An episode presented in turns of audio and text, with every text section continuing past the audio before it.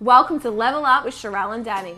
We're here to help you take your health, fitness, and mindset to the next level. It's time to level up.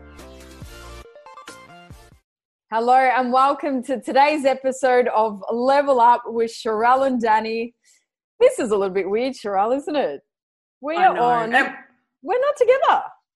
I know. I think I was saying um, earlier, I think this is our first uh, podcast on our own that we've recorded uh, separately because we're via Zoom at the moment. Via Zoom, our first Zoom podcast, and I'm having a little bit of withdrawals. I don't know if I've got attachment issues towards you, but um, it's definitely not the same.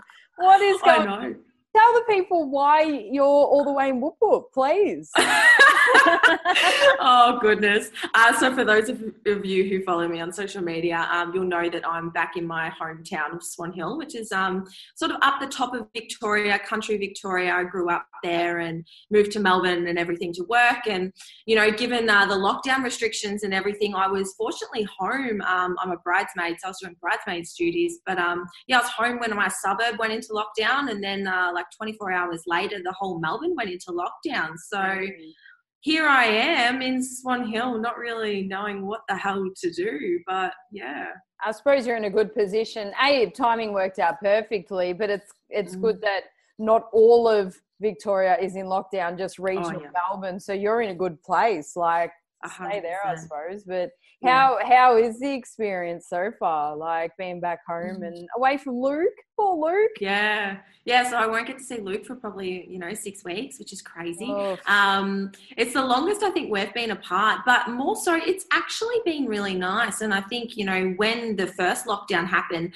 you know, I stepped on the accelerator. I just started a business, you know, work at hospital was busier as well than Yeah. ever. And everyone else was getting to slow down. And I was like, go, go, go. Uh, whereas now, this second lockdown, it's almost like now I'm putting the foot on the brake and I can take that breath. So, at the first few days, you know, I was a bit like, what's this mean for me? Because Mm. um, you know, I've said that I've dropped down to casual bank at the hospital, so I pick and choose my shifts, and so I don't have any urgency to be in Melbourne at the moment, and I'm sort of just, um, yeah, a bit up in the air. But it's been nice to be home with family. I, I Yeah. haven't been home um, since I was in high school, so yeah, it's been it's been nice, and you know, change is always as good as a holiday, isn't it?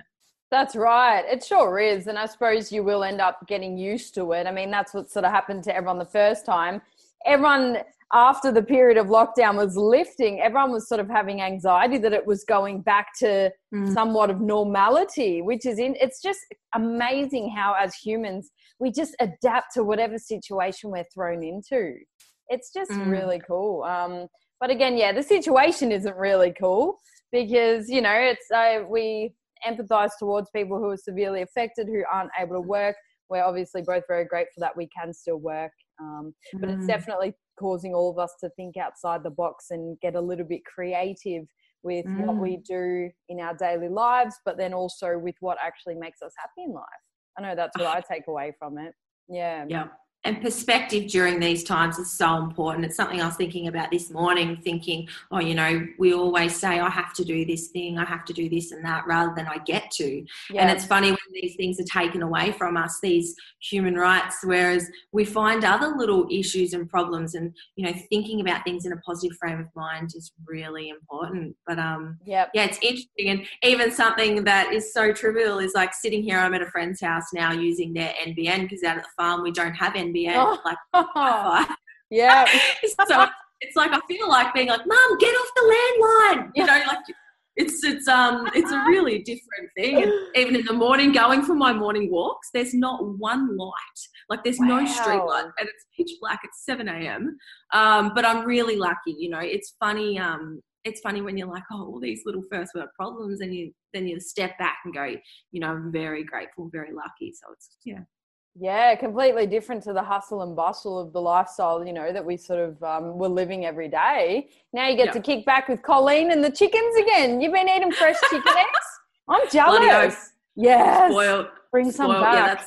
that's that's one thing, you know. Don't worry about filtering all that the estrogen and contraception out of the tap water. I get rainwater. there you go. How good's that? You're laughing. So, what are we chatting about today, Danny? We should uh, give the listeners something to take away. yeah, that that That's always a good idea. So today we're going to do another Q&A episode. It has been a little while and Sharelle popped a question box up on her Instagram and got so many amazing questions. So thank you to everyone who sent them through. We absolutely love hearing what you guys are interested in hearing about um, and then being able to help you out. So mm. should we get straight into it, Sharelle?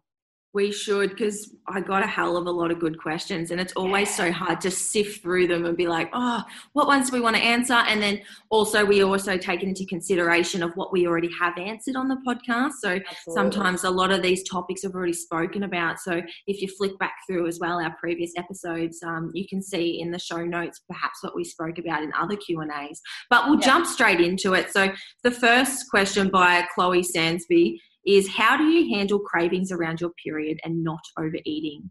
Mm, this is definitely the talk of the town, you know, eating around period, training around periods. And I know you, Sharelle, have really provided some incredible content around this topic. Um, so I'm going to handball it straight to you to start off with by answering. How do you handle mm. it?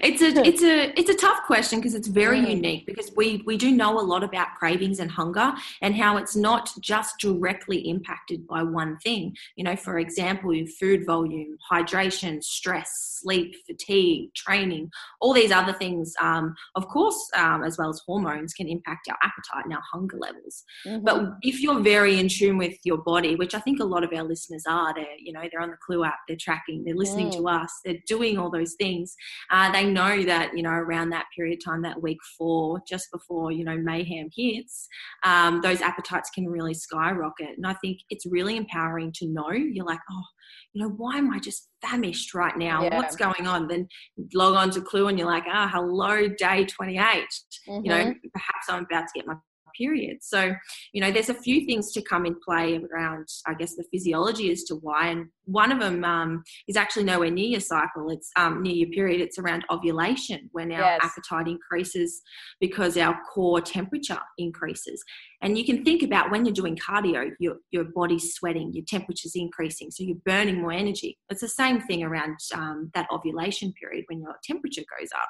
Mm. So you naturally can have a bit more of a craving um, or higher appetite around ovulation, which is that midway point, as well as um, just before your um, cycle actually starts or your period, your first day of your bleed, uh, when other hormones impact you. So there's a few things that I like to do, and one of them is just being aware right? Like yep. the first thing is being like, okay, week four is coming up. Like I need to hit my numbers and um, be strategic, especially if you're you're dieting for fat loss. And being aware is the first thing that you can do, rather than victimizing and being like, "Oh, I'm so hungry. Perhaps I'm doing this." Just know yep. that it's sort of somewhat normal, wouldn't you say? Absolutely, for sure. And I love what you mentioned earlier about it's not just because of one thing. So, to elaborate on your concept of being aware, not only where you are at in your cycle, but also be aware of have I gotten enough sleep the past few days? Have I just been eating really highly processed foods the past few days? Yeah, so just uh, being a scientist, as we always say, and work out okay, I'm feeling a little bit hungrier than normal. All right, cool. Is it directly related to my period, or is it because I just didn't sleep well last night? Things like mm. that. Um, mm. So before sort of jumping the gun and, and eating many calories try and be proactive and, and slow down and be present and take on some steps that you could such as you know eating voluminous foods that will actually fill you up rather mm. than just reaching for whatever straight away because then yeah you kind of open up a can of worms and can lead into a spiral of just eating shit and then the mm. mentality of oh well it's my period comes in we have to be mindful are we using it to sort of help us or using it as an excuse because it could mm. be placebo as well. You know, that's massive. Oh, my period's coming up. Yeah, I'm hungry. Actually, I will eat the chocolate. Well, a hundred percent. Yeah, we can talk ourselves into it, and it's not. Um, it's definitely not an excuse. It's just a consideration, right?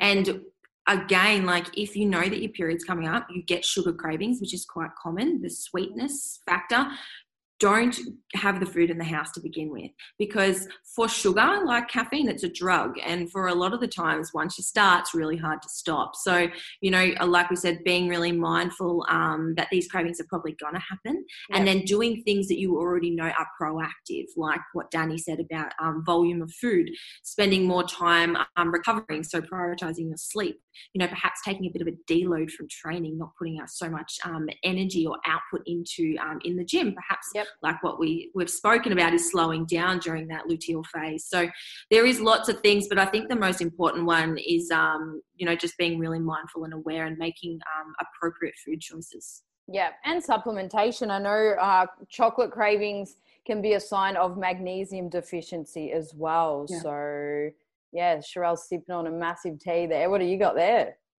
Tiger tea. Oh, only the best. I ran out the other day. The box that you gave me. It was a sad oh, time.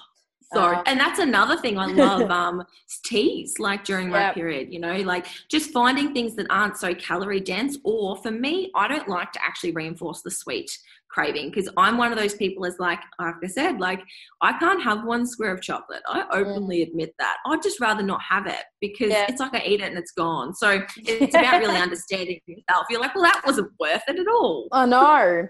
Or if you are a little bit like you know you can have the one chocolate the the few people that are out there and my hat goes off to you um you know just track it put it in your calories mm. or for that week mon- like have a little bit extra calories because you know you'll be hungrier and then monitor and track the next week accordingly maybe a little bit lower you know you can mm. play around with it we don't have to have the same calories every day of every week over the yeah. month map it out yeah it, it takes a bit of trial and error but there's no harm in in changing that's totally mm. fine yeah. And one thing that you can do as well is like, you know, if you know that you're in that high risk group of overeating and binging um, in that later phase of your cycle, don't diet. You know, you can yep. diet for the follicular phase, those two weeks. You can push hard in the gym, do your training, add in your cardio, whatever it might be. And then from ovulation onwards, jump back up to maintenance, have the few extra pieces of fruit, increase your calories, and take that proactive approach. Yeah, because you might be having those cravings due to extra stress on your body, and then dieting is actually a stress.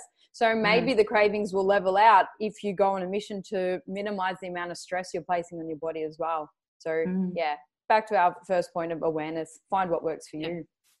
100%. Uh, so, next question is by Rach Service. How many calories should you increase by each week when reverse dieting? Mm, again, everyone is so different. It really takes into account your training history, your current body composition, you know, mm. you as an individual. So, I suppose general guidelines. I was reading a post last night actually, which was very timely, where they said probably around the three to 400 mark. But again, that's just one study. Everyone is so different. But I suppose my. Was that weekly? Um, yes, Mm. Yeah. So no, on a daily, on a daily, sorry, than what you would from the extreme cutting phase. Okay, look, I'm going to oh. have to revisit this study, um, but I'm mm. pretty sure it was on the week. But the underlying factor was to just start conservatively. Don't go yeah. all of a sudden from, you know, extreme dieting to then cutting out exercise, cutting down on cardio, and then increasing. All right, slow changes, one variable at a time, perhaps, and then mm. go from there. So yeah. Yeah, it is really interesting and it's hot topic, right? Reverse dieting. I think it's um it's sold in the industry like it's this magic cure or this method that's going to allow you to stay shredded shredded whilst eating all the food. And I yeah. think people need to also realize that that's not the case. You're going to put on mm. weight regardless. Um, and if anything, if not physiologically, uh, more psychologically, I like reverse dieting for because as females, you know, it can be really overwhelming to just start eating all these extra calories, especially when weight's going to come on, when body yeah. fat's going to come on. Um, so for some, a lot of people don't actually support reverse dieting. I like it more for those psychological benefits. Um, I think sometimes people take it way too slow, like like hundred calories a week. It's not enough. Mm, if, and it also depends, right, on how low your calories have um, had to get. Yeah. So if you're in a comp prep and you know you're a female eating 1100 calories, right, mm. and your fats are like 25, do you know what I mean? Like some girls get quite light. That's potentially what they could be on. You want to get back up to um, something reasonably healthy pretty darn quickly. Yeah. So if you're a Gen Pop person that's only, you know, stayed in a 500 calorie deficit for eight weeks, you probably don't even have to reverse diet. Mm. Yeah, that's spot on. You know what I would love to change is the stigma and stereotype of post comp antics or even show day antics where you know, backstage is all the junk food, pizzas, donuts, this, that. It becomes sexy for yeah. someone who's just done a comp to have a picture with a donut. Like, get rid of all that shit. I reckon that's oh, ridiculous. It's like, it's, it's sending wrong messages in so many ways. Absolutely like, preach to the choir, Danny. Like mm. preach. It is it develops the worst mindset in people. One, we've been starved for 20 weeks usually or less, and then you're gonna put us in this room full of sugar, which may as well be cocaine, yeah. and then tell us not to eat it. Like it's it's actually one it's really hard on athletes to say no and i think that's um you know and then reinforces that guilt like yeah you got the night show for god's yeah. sake it's torture yeah. um but yeah, it's it's never a good recipe, is it?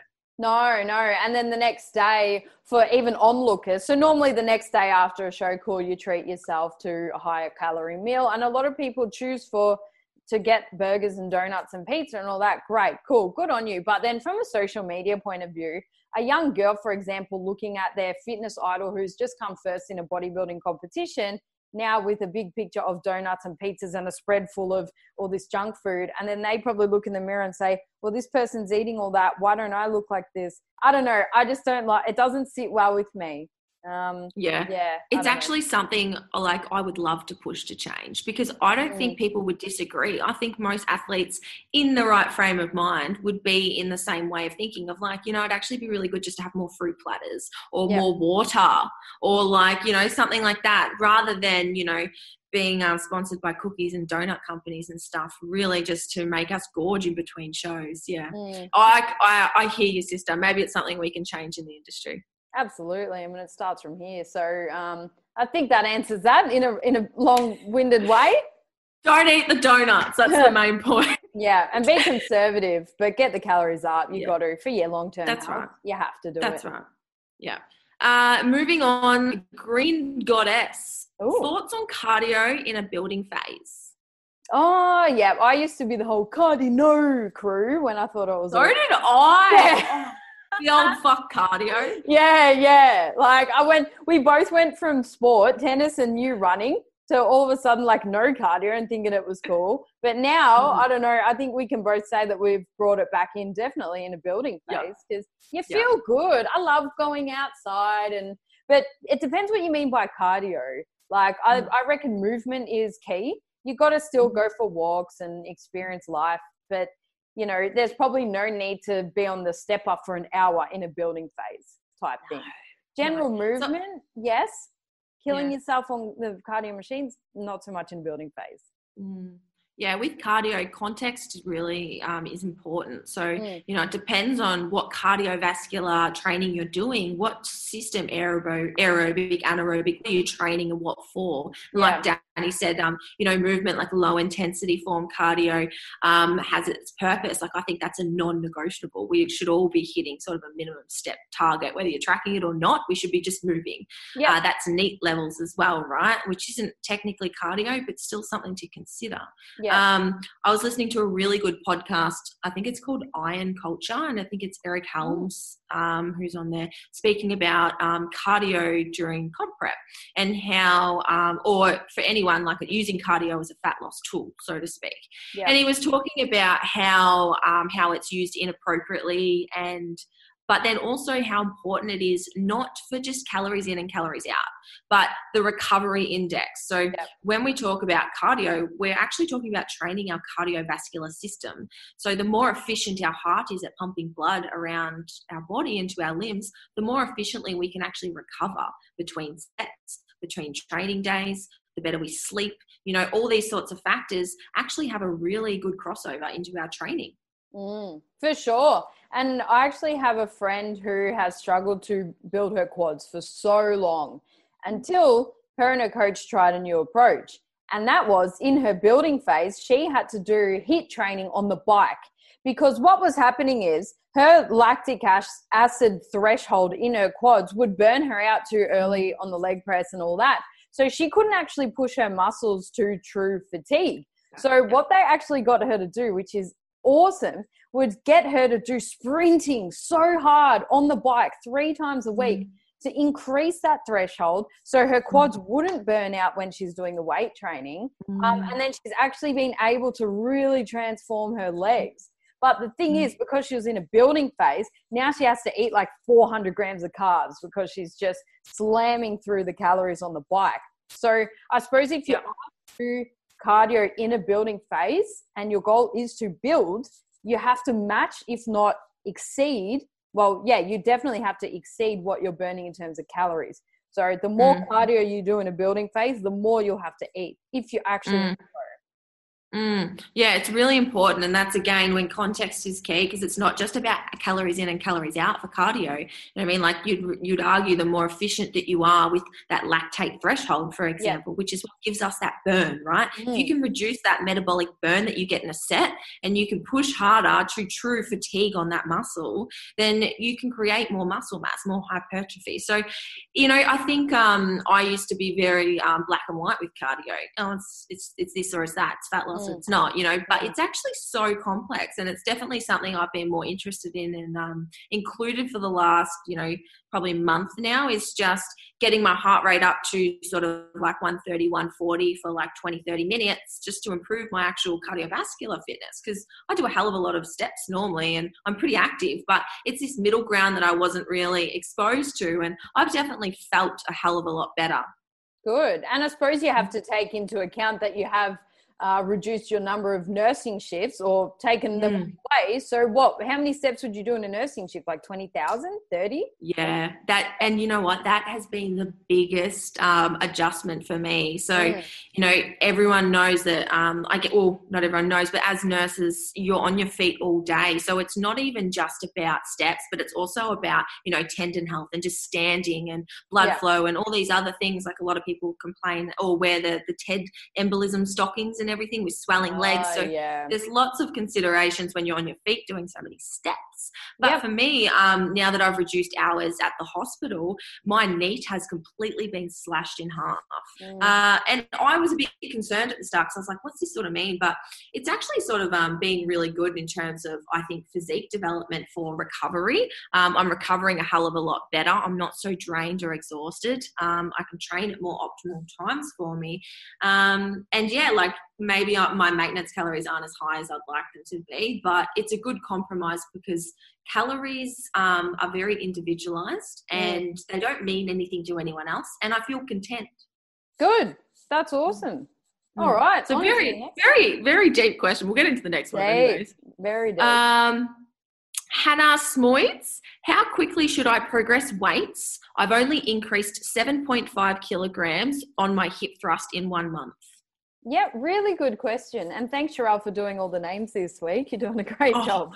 I am so sorry to whoever's names I'm butchering. She's butchering everyone's name. no, um, great question, Hannah. So ideally, we want to apply some sort of progressive overload every time we train. So, for example, on the hip thrust, if you're struggling to increase weight, maybe sort of ask yourself why. Do is your technique perfect? chances are, if you're struggling to increase weight on an exercise, maybe the technique's not 100% right. Or maybe you haven't been pushing it to your full capacity. Because generally, when we push to full capacity and we go and have a break and recover, we come back and we should be able to add a little bit more. Whether we're adding a bit of weight, whether we're adding a rep or a pause or something like that. Mm. Different when it comes to shoulder exercises, for example, lateral raises because the shoulders are quite small muscles and we can't go up a kilo in dumbbells every week. It's impossible. But we should definitely be applying some sort of progressive overload every single time we train. Yeah, 100%. Great answer. And I think it's really important to understand as well, like you said, Danny, progressive overload just is not just weight on the bar. Yep. So, progressive overload is tempo. Um, progressive overload is improving your technique. Progressive yep. overload is um, muscle motor unit recruitment. So, how efficiently you're contracting those muscles. So, don't be disheartened because, you know, some people would kill for seven and a half kilos on the barbell in a month. So, mm-hmm. um, you know, take everything into consideration as well. But yeah, I think it's really important to consolidate that technique and like danny said add in some pauses at that most difficult part of the hip thrust like at the top to be able to increase that strength. Yeah or even a band.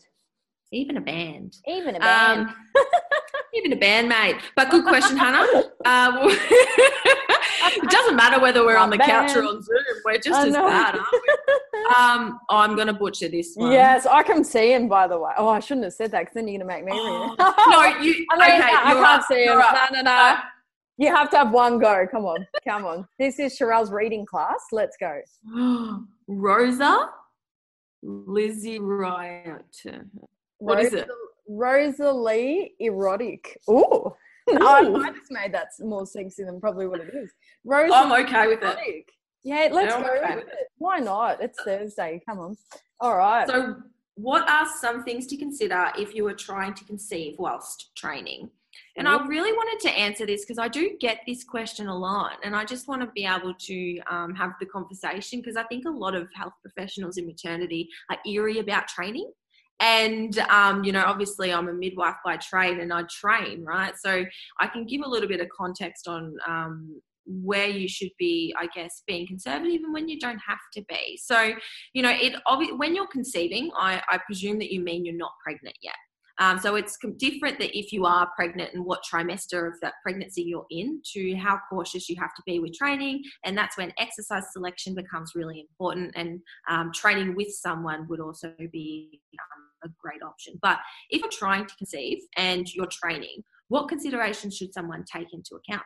Is the question I'm presuming. Mm. And I want to say that there's not much. So when it comes to stress on the body, so when you're trying to conceive, stress management is really important because um, we know that one of the main things of infertility is stress, whether it's uh, physical, mental, emotional, psychological. Stress is stress. So it can be a number of things. And I think Gabby, um, when we had her on the podcast, had some great insight into a lot of those other stresses, like chemicals yeah. and all these other things that impact fertility and being able to conceive. But when it comes to training, the, the biggest consideration would probably be the intensity and the volume. So I would make sure that one, what you're doing in the gym is effective for you. So don't go in there and, um, you know, jump around doing circuits and just trying to have a workout. I'd be going in with a strict plan to train so that you can um, do the volume and get the best out of the workout that you need to. I would be um, being conservative with that training and intensity. So, you know, running on the treadmill and training six or seven days a week when you're trying to get pregnant wouldn't be ideal. You're just going to stress yourself out. So, you know, I would train three to five days a week, um, good program, good exercise selection, work with someone, fuel your body properly, and then you should have no other issues and you shouldn't have to um, take training away at all. Because I know that's a common thing that's sort of blown around is like, oh, well, you need to stop exercising. And it's like, well, no, you don't. Like, movement's medicine, right? You just need to be smart with how you're doing it. Brilliant. And in terms of nutrition, would you throw anything else in there? Maintenance calories. I just wouldn't yep. be trying to diet. Yeah, yeah. So making sure you're eating enough um, fats, of course, for hormonal health, enough protein recovery and for your training, and then carbohydrates just because carbs are fun, right? They're not essential, but um, it's going to help you get that maintenance calories. So I just would be removing as much stress as possible from anything. And I think, you know, if that's a question that you've got and you've been wondering that, you would get so much value out of the episode we did with Gabby. Yeah. Jump back and have a listen. Mm, and she has a really fantastic book as well and a few free programs that you can do as well as a part of fertility challenges. So really interesting stuff. So thank you for that one rosa. Good answer. Um, nailed it. Now megan sturkowitz. Does that sound right? Sounds good. Good. Top glute exercises and higher versus lower reps for building a booty. Oh yeah. Cool. So top glute exercises what are yours dan yeah, well, I think because there are three actions of the glute so abduction, mm. external rotation, and extension. It's very important that we hit the glutes in all angles. So, variation mm. is key. If you want to build them, you've got to hit them from all angles.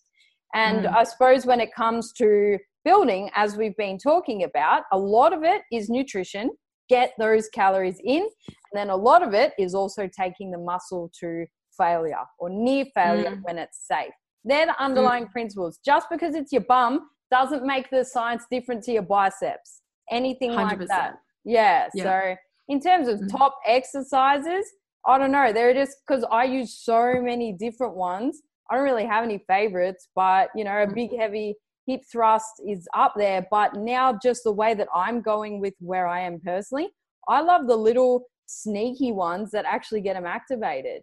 Clamp, mm. Uh, cable abductions, just all the things that people just bypass to go straight to the barbell.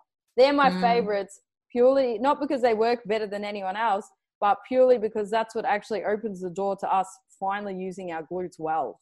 Mm, yeah, really well um, answered. And I think, you know, the overriding thing is like what Danny said. And one thing we can all agree on is that you need to reach uh, muscular failure to yeah. stimulate new muscle growth. And that can be in rep ranges from six to 30. You know, it's, there is no high rep, low rep sort of, um, you know consideration to really truly take into account just the exercise selection that makes it really um, important to consider. But something as well with any muscle is that you're training it you know in the fully shortened the mid range and the lengthened range. And that's what danny said as well is about variety being key. So you know when you think about the shortened range being like a um, you know a back extension or a hip thrust you know and then um, the lengthened being in like a bulgarian split squat when the glutes are stretched. So again it's variety variety. There is no be all end all of exercises that you must or must not do. And the same with rep ranges. You know, it's always varying. And perhaps the rep range that you should be doing is the one that you haven't done um, at all or, or tried. Brilliant.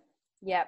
Mm. Fantastic. And everyone is different. So someone might be able to feel one exercise better than someone else. So you really need to explore which exercises you can truly isolate the glutes on um, mm. not only for activation, so higher reps with activation at the start, but then in your working sets, sort of that mm. lower rep range, or but could be between 8 to 15, depending on the person. Um, and then sort of your heavier exercises with lower uh, rep range. It's important to include all three. But again, there's no rule on which one to do, just the one that works best for you. Yeah. And I think the more that we learn about, you know, everything, it becomes so clear about how important exercise selection is to answer that question. So it depends on the exercise that you're doing. It's so fundamental important because yeah. when we speak about muscular failure, you know, failure is not failure. Failure is different on everything. You know, we yeah. can fail, fail at technique before um, our muscles will failure fail on a lot of things. So it's about redefining what failure is and whether you're actually achieving it. Because there, I think um, a lot of girls leave a lot under the tank in terms of their training. You know, there's so much room of growth and capacity in your training, even when a lot of girls think that they're probably intermediate. I know yeah. I did for a long time. I still don't even classify myself. I'm like, I've got a frigging long way to grow and advance mm. in training. So, yeah, it's always about trial and error and just um, always being a student, right, Danny? Always being a student. And it's easier to hit failure on certain exercises than others. For example, it's not safe to go to failure on a squat or a deadlift just because, you know, you can hurt yourself. Whereas if mm. you're comparing to, you know, banded abduction sitting down or even on a different note, the leg extension or something, you can push mm. and until you can't go anymore and you're not going to hurt yourself. So just be wary of what you actually do take to failure versus what you don't. 100%. And I always leave at least sort of two reps in reserve for any free weight barbell work, particularly, mm. um, you know, for lunges and stuff like that. You know, you probably push it, but definitely in machines, like if you're on a leg press or whatever, that's when you can truly take those muscles to failure. So yeah. rather than thinking about what exercise or what rep range, it's more about asking, am I taking this muscle to failure? Perfect. the one question. Um, Samantha Cross 01, I think, yes. Do you monitor your sugar intake in MyFitnessPal? Well, do you, Sharelle? Do I? Do no. I? So no. the thing with MyFitnessPal is that it doesn't know the difference between glucose, sucrose, fructose, you know, and this is something that I commonly discuss with my clients because it's one of the questions that always comes up and I was like, I need to yeah. answer this for people is this red line on my MyFitnessPal. If there's one thing I could change, it's this red color. Oh, you've gone over yeah. your calories. You've gone over your sugar. You know, just reinforces this bad thing. Mm-hmm. Um, and I want to tell people like if you eat a banana, it's probably going to come up as 30 grams of sugar. Mm-hmm. So it's mm. important to know that MyFitnessPal is not smarter than you. So it can't tell the difference between different types of sugars. And we know that natural occurring sugars or carbohydrates or starches or whatever it might be are fantastic for us. Definitely, that's what provides us energy. And I'll tell you yeah. what, a lot of the people who manually enter their own things into MyFitnessPal, into the library which we pull our data from, probably don't mm. even put sugar in in the first place. So it's very inaccurate. I know most people put in carbs, protein, fat, probably sodium, but a lot mm. of people don't actually type in the sugar. So no, exactly, exactly. So that's that's just the blanket answer there. No, don't even worry about it. And I think you know, like if you've eaten the block of chocolate, you know you've had too much sugar for the day, right? Yeah, exactly. You know what what kind of sugar you should be eating. Yeah. Um. oh, I don't even know if I did that name right. B Nutland. Let's call it that. B Nutland. what is your opinion on training twice a day? Oh, okay. So my motto always is if you, have, if you have gas in the tank to do it a second time, you didn't bloody train hard enough the first time. Um, yeah. But in saying that, it's totally fine if you do your weight training session for, in the morning, for example, and go for a light walk in the evening. Cool. All right. But I don't think unless you are a, a very high end level athlete who mm. peaking for a show or an event or something cool twice a day all right that's your life mm. and your career but again they couldn't be doing that forever either but mm. there's definitely no need to do two 110% intensity trainings twice a day because then mm. technically mm. you didn't train hard enough in the first place yeah, exactly. And, um, you know, you can, it also depends on the training you're doing. Like Danny said, if you're going for a walk in the morning, you can go to the gym in the afternoon. Or if yeah. you're doing cardio and then you're doing a weight session, that's, that's probably fine too if you want to split it up, right, yeah. for time's sake. Um, or if you're an, uh, an athlete, you know, I guess a lot of advanced athletes, um, and when I say advanced, I also mean enhanced, um, can train twice a day as well because they can recover from it. So, you know, the question is not like how much you should be doing it's how much you can recover from that's yep. the real question and most people who are natural um, will not recover from two intense training sessions per day because one, the second one's going to be pretty shitty anyways. You increase your um, risk of injury and you're just going to be so mentally fatigued and exhausted. So, mm. yeah, risk to benefit ratio, uh, it's a no from me. Um, I never say never though. Like, who knows? Like in the future, maybe one day I'll be training twice a day, but I'm going to say no. Yeah, it's as we mentioned, like if you do one actual proper intense training session, but then later in the day you do skill based training or something mm. or practice light movements, cool. Mm. But I don't know, it depends, yeah, what you call training. The recovery mm, is always right. number one and just do it hard the first time, I reckon. Just do it right the first time. Right. I used to I used to go to the gym and do back to back gym classes. I could do like two, three hours in a row. Uh, I was that I was like it was like cool. I'm like, yeah, I'm going to do another one. It's like, God, for God's sake, the things you look back on and learn from. But yep. don't make our mistakes. So, you know, do it once. You're not going to grow more muscle just because you've trained twice, or you're not going to lose more body fat just because you've trained twice. Um, our body's only capable of so much in one day. You're just not recover from it. You're going to burn yourself out, and you're yep. going to end up developing a negative relationship with training in the gym. Nailed it. Hmm. Um, now this one's another one from Samantha. So thanks, Samantha. So Thank got some you. bangers in there. Uh, what are your typical what are your typical working sets for hip thrusts squats and deadlifts? Starting with just the barbell question mark. So i interpreted this question as you know how do we get to our working sets? What does that mean? Do you just start with the barbell? Like yeah. Very good question. Um all right i'll fire away. So personally i start with my activations just to get the muscles that are asleep to join the party wake them up a little bit then mm-hmm. movement patterning. So let's just call it a squat day, for example. So mm-hmm. I will activate the muscles that are responsible for bringing my knees out, you know, getting my core active. Uh, mm-hmm. then I would do some movement patterning work. So just some body weight squats, just to warm up and get the patterns firing um, from nervous system level. Then I would, you know, add some weight, go to the barbell.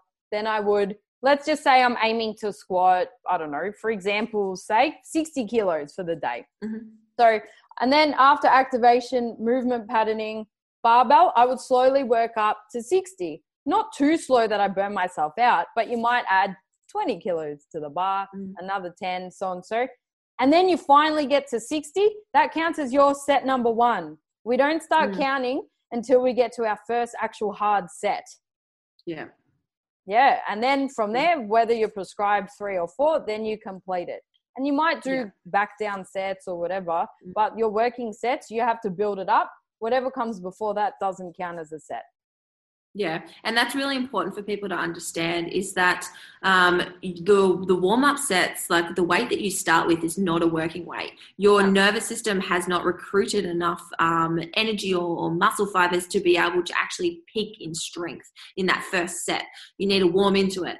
Um, and so, similar to Danny, what I do is I do a little bit of activation stuff, normally some seated abductions or whatever it might be. I do some deep breathing, some diaphragm sort of work, and then I do, for me, usually two to three warm up sets is what I need. Yep. Um, and keep in mind, the stronger that you are, the more working sets you will generally have to do. Because if you're a newbie in the gym, you know, fi- the barbell might be all you can do. So perhaps that is a working set. So it's Yeah. always important to understand um, your context and where you're at. But like Danny said, you sort of warm into it. I like to keep my volume higher for my working sets um, and then um, slowly reduce it down, if that makes sense. Like I find that a bit more volume in my warm up sets gets my nervous system sort of going and contracting properly. Mhm. But yeah, two to three warm up sets, and then um, I do one rep with my working weight, and then just to feel it, and then that's it. Beautiful. And I would just like to add in when we are warming up, we need to treat that warm up with respect. So we Mm. need to, we can't just all of a sudden turn on all the good technique and cues when we're at our working set. Like with an empty bar, you need to do the exact same things as what you would do with like your highest PB weight. Um, you see the top level athletes and, and anyone who takes training seriously. For example, they're about to squat with the bar, they go up to it the same way, they put it on their back, take the same deep breath, slowly come back down, slowly, you know, warm up, and and they it looks exactly the same as whether there's 100 kilos, 200 kilos, or no kilos on the bar. So it's really Mhm. important to not stuff around in your uh, warm up sets. Your body Yeah. learns movement patternings. Um, so it's really important, yeah, to treat your warm up set the same as your working set.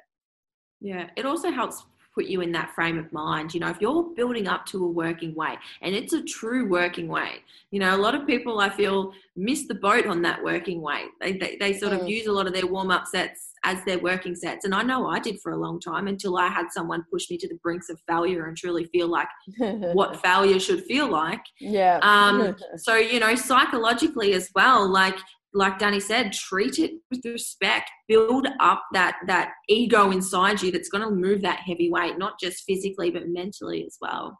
Yeah. Really good question. That was good. Mm, I reckon too, because I was like, damn, I wish I knew that one.